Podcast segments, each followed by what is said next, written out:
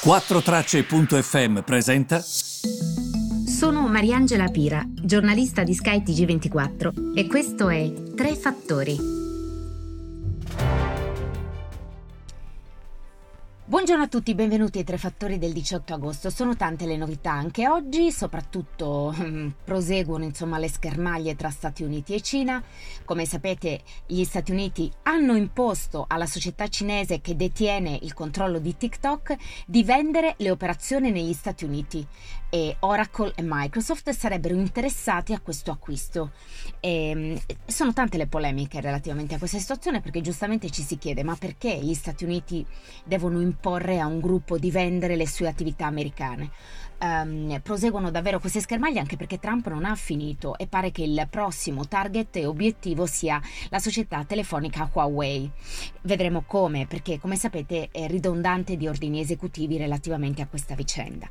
Sicuramente Cina e Stati Uniti hanno un peso, però vi devo dire la verità, dobbiamo sempre guardare ai numeri e ai dati. La, la verità è che le borse sono rientrate ai livelli pre-Covid.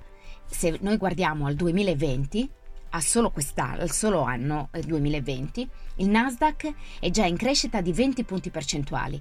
Di certo fa meglio delle altre, perché comunque mh, l'indice tecnologico mh, ha fatto meglio perché i titoli tecnologici sono quelli che si sono difesi meglio nella fase del Covid, no? È evidente questo. Però vi devo dire anche la verità, che è una borsa completamente scollata da quella che è l'economia reale. Quindi ci si chiede, ma non è che poi ci si va a schiantare? Come mai la borsa sta salendo così tanto? Il Nasdaq inanella record su record e l'SP ieri lo stava per sfiorare ma ancora non ce l'ha fatta. Però la domanda che io mi faccio adesso è questa. Come mai queste borse stanno crescendo così tanto? E comunque dobbiamo riflettere su questa cosa, non è che può durare in eterno, no? E, um, tutti sono entusiasti, le borse stanno reagendo benissimo a quello che sta succedendo, però ci sono anche dei gestori più prudenti che invece dicono attenzione perché i livelli a cui... Um, sono arrivate le borse non sono molto normali in questa fase, ma eh, comunque in parte destano preoccupazione, per cui molta attenzione relativamente a quello che sta accadendo.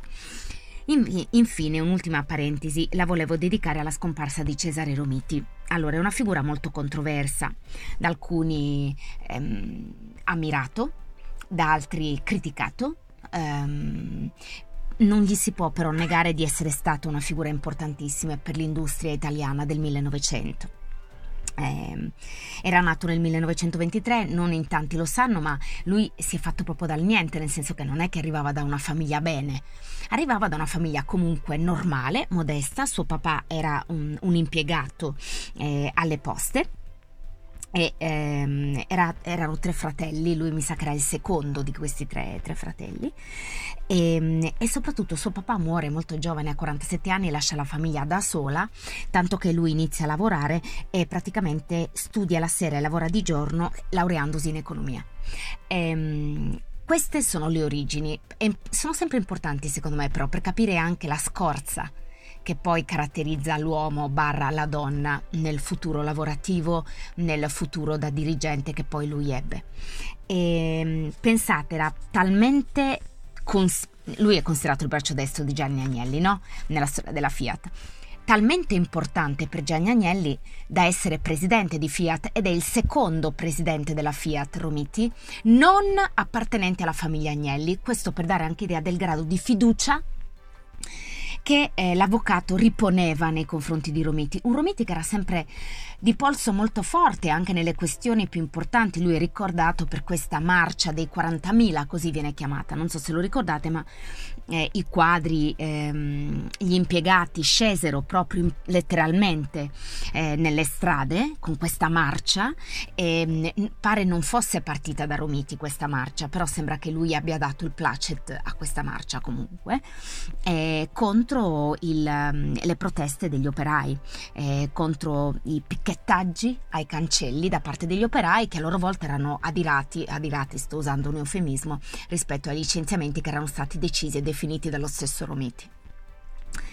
Ehm, per il polso che tenne, per la forza che tenne durante quella famosa marcia dei 40.000, anche perché poi comunque riuscì a trovare un punto di equilibrio con i sindacati, ma mantenne la sua, cioè la cassa integrazione a zero ore per circa 22.000 dipendenti, ehm, evitando comunque licenziamenti e lui sarà ricordato per questo episodio, sarà certamente questo uno dei, dei momenti più forti della sua, mh, mm, della sua, del suo percorso in, in Fiat. E, ehm, poi eh, ha caratterizzato anche ovviamente eh, la sua esperienza in RCS, il suo percorso lavorativo, è stato ehm, in aeroporti di Roma, è stato in Impregilo ehm, e beh come non parlare del suo rapporto con la Cina. Mm, lui ha conosciuto anche Deng Xiaoping. Ehm, eh, tanto che i cinesi lo stimano, questo lo posso testimoniare perché l'ho visto con i miei occhi, Pensate, Rumiti riuscì a portare qui eh, Xi Jinping, l'attuale eh, presidente cinese. Chi è che ha portato mai qua Xi Jinping?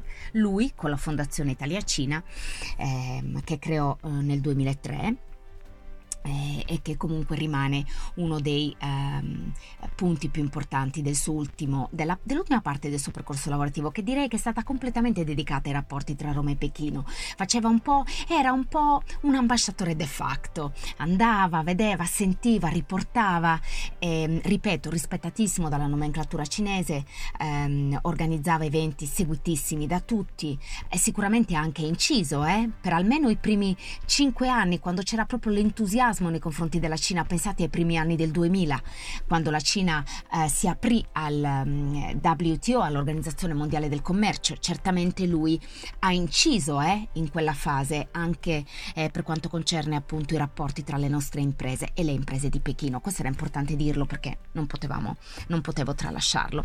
Vi ringrazio per avermi seguito e vi ritrovo domani.